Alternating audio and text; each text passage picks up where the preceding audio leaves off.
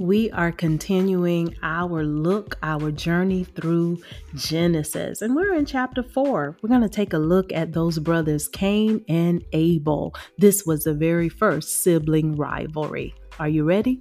Come on in. Let's go.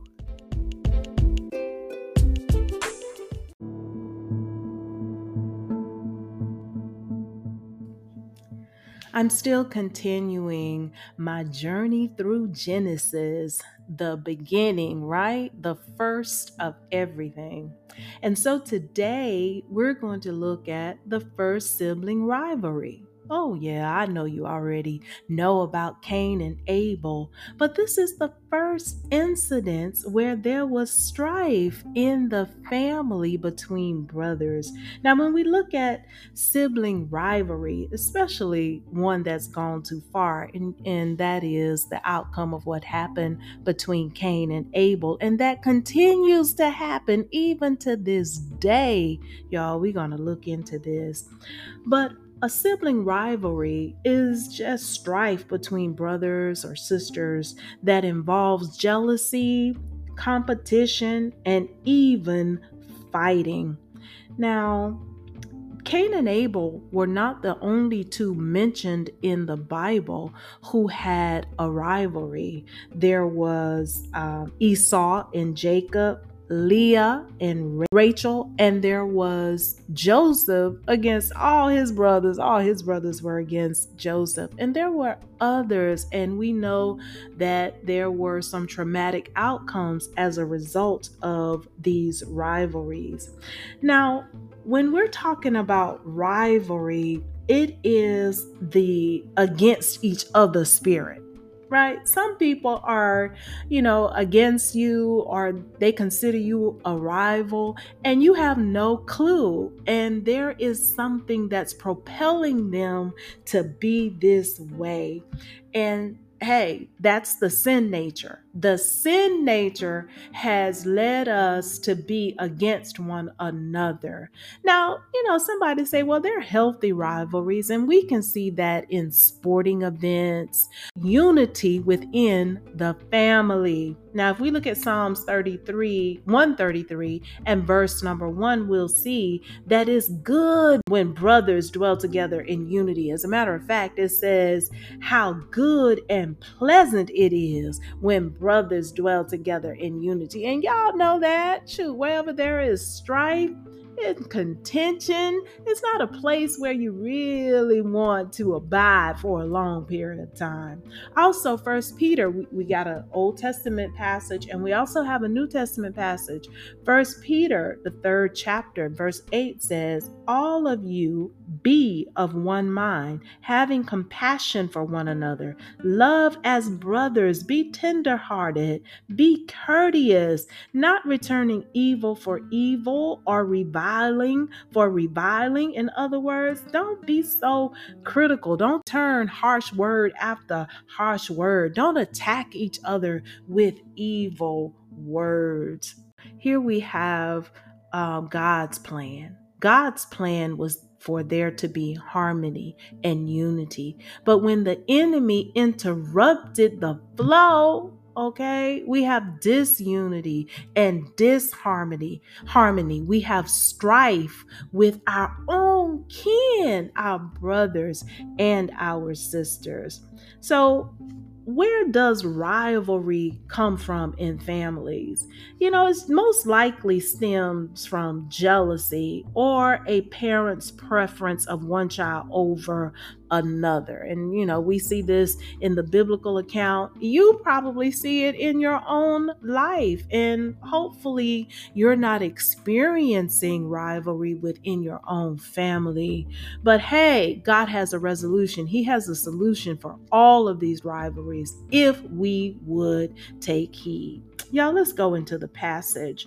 Now, in the case of Cain and Abel, this rivalry may have started due to jealousy. We don't know if these feelings were in Cain prior to the offering incident, but we know that they surely showed up when his offering was not accepted by God. Let's look at this. It says, Adam lay with his wife Eve, and she became pregnant and gave birth to Cain. Y'all, this is Genesis chapter 4. And she said, with the help of the Lord, I have brought forth a man. Later, she gave birth to his brother, Abel. Now, Abel was the younger child. The Bible doesn't tell us that they were twins. So I believe that he was born sometime later after Cain. So Cain is the older. And come on, we have to be truthful that sometimes the younger child gets preferential treatment. Maybe it could be. Now, the Bible isn't saying, so I don't want to, read into something that's not there. But it could be that Eve doted on Abel more than she did Cain. Whereas Cain had the attention, now Abel has it. So it could have been a slight little problem there from the beginning because Cain is the older and Abel is the younger. Now, both of these boys have, grown and they have occupations. And the Bible says that Abel kept flocks and Cain worked the soil. In essence, Abel was more like a shepherd and Cain was a farmer. It says in the course of time, Cain brought some of the fruits of the soil as an offering to the Lord, but Abel brought fat portions from some of the firstborn of his flock. And we see that the Lord looked with favor on Abel and his offering, but on Cain and his offering, he did not look with favor. So Cain was very angry and his face was downcast. So, I feel like Cain, he's the one that brings the offering, or at least that's what's mentioned first. He had a good idea. He had a good thought that he would bring an offering to the Lord. And so he brought some of the fruit of the soil. But the Bible says it's clear that Abel, he went beyond the ordinary. Abel goes and he brings fat portions, which means he sacrificed some of his flock, and it was the firstborn of his flock, in order to bring God good, or to bring God the best that he had. God looked with pleasure on Abel and his offering. God was very pleased with what Abel did, but the Lord was not pleased with Cain and his offering. That's what the Bible says. He said he was not.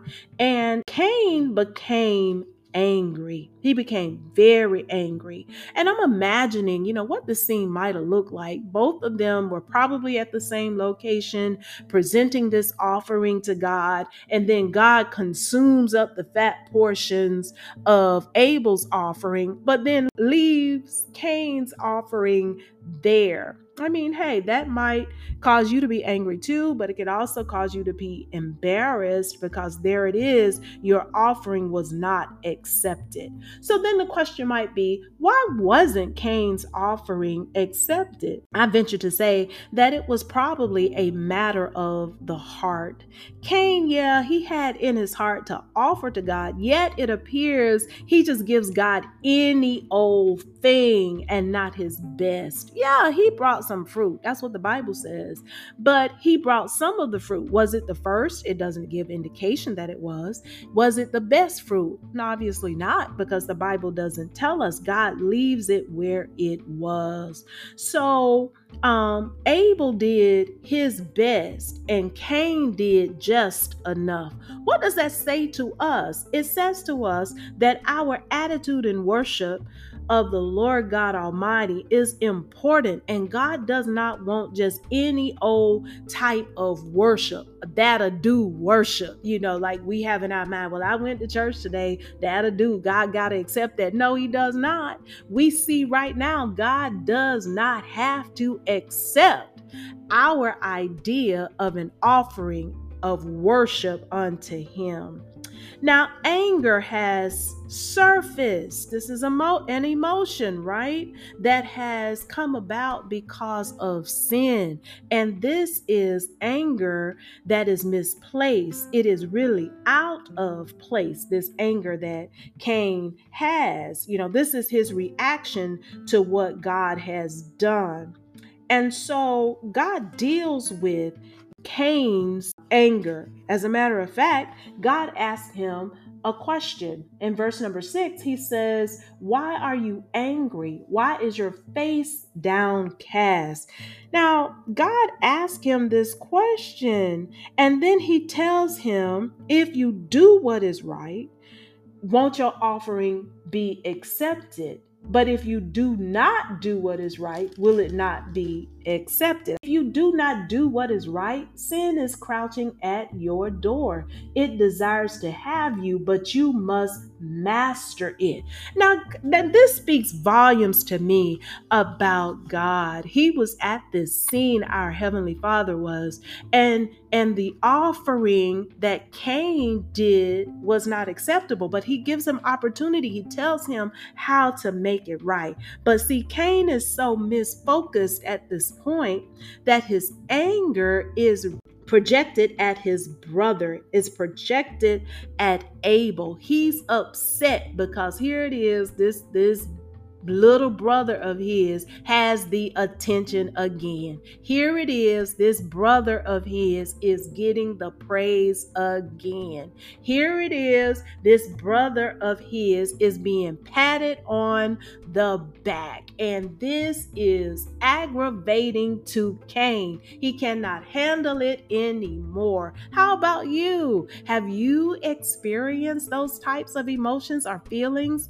towards your sibling or someone in your family? Well, listen, God wants those types of behaviors checked. He does not want those behaviors to linger around. God wants us to do something with our sibling rivalry, because sibling rivalry that's left unchecked can lead to catastrophic endings, or it can be devastating and damaging to the entire family. And we know this story with Cain and Abel. If you read it, you will see in verse number 8, after God has told him that he must master his emotion, you must get your anger under control. The Bible says, be angry, but sin not, right? But he was angry and he allowed his anger to lead him into sin. Y'all, we got to master our emotions. We got to bring every thought captive and make it obey the word of God. God had given Cain the word. He told him, if you do what is right, will you not be accepted? But if you do what's wrong, how can God accept the wrong? He's a righteous and holy God, and he cannot. So he told him, next time, bring the proper worship, bring the proper offering, and you will be accepted. Not my brother Cain, not Cain. This is what Cain did.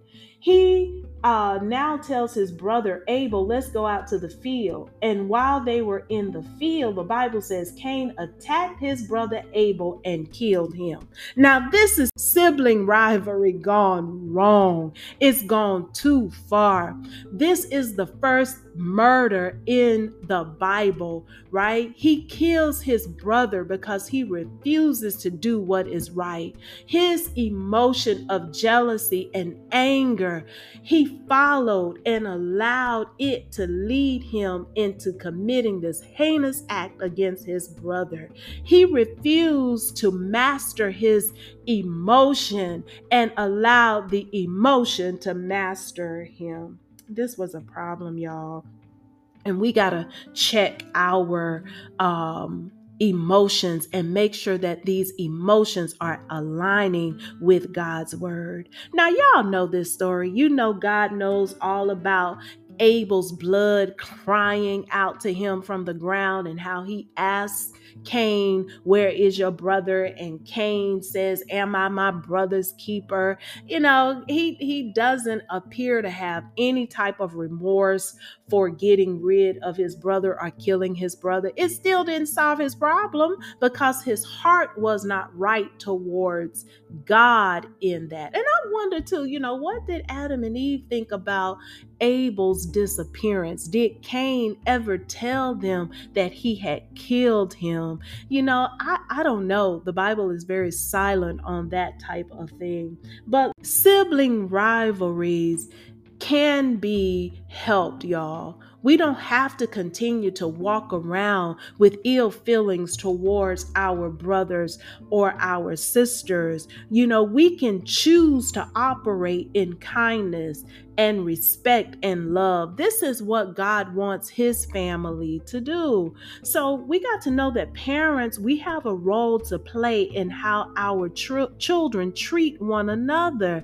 We cannot be or show preferential treatment to one and despise the other. We've got to show them how to be kind, how to be forgiving, how to be loving. We have to be those who model these behaviors before them. It's time to get away and do away with that do as I say and not as I do model. Y'all, we got to get rid of that. These kids aren't listening to it anyway. These kids are saying, well, that's not what you do. No, we have to be those who demonstrate the action so that we can reduce the amount of sibling rivalry in our families, especially those that lead to detriment and death and all this discord and disruption in the unity of the family. Now, that's the bloodline, y'all. What about the spiritual bloodline? What about in the house of God where we come to worship and fellowship him just like Cain and Abel did? But there is this rival spirit in the atmosphere. You can't stand sister so-and-so, our brother this and that, because they are seen in the eyes of God and maybe even other parishioners as those who are accepted, and you can't stand it. Y'all, we got to get rid of these types of attitudes. We've got to master our emotions, or our emotions will master us. We cannot let sibling rivalry go too far, because when it goes too far, many are left hurt. We find in the story of Cain and Abel, and you got to read it, y'all, Genesis chapter 4, that he is a man on the run for the rest of his life. Even though God puts a mark on him and protects him from the harm of others, he's now living apart from his family. He's on the run. Plus the fact he lost his brother Abel to his hanging. I don't know how he ultimately ended up feeling about it, but it couldn't have been good. It couldn't have been. No, it just couldn't have been. So listen, guys, God does not want us to be in competition or jealous of one another. God wants us to respect one another, to love one another, to be forgiving of one another. And he also wants, you know, us to heed his warning and advice, his word of instruction, when he comes to correct us about the ill feelings that we're having in our hearts towards another. Y'all, let us be willing to let go of those feelings, okay? Because there is a way that seems right unto man, but we know that way always leads to death. God knows what's in our hearts for sure. And we love to go around and say, God knows my heart. He truly does. Even though Cain did not say to God that he was angry and upset and jealous of Abel, God knew the emotions and feelings that Cain had towards his brother Abel, and God told him to get it in check.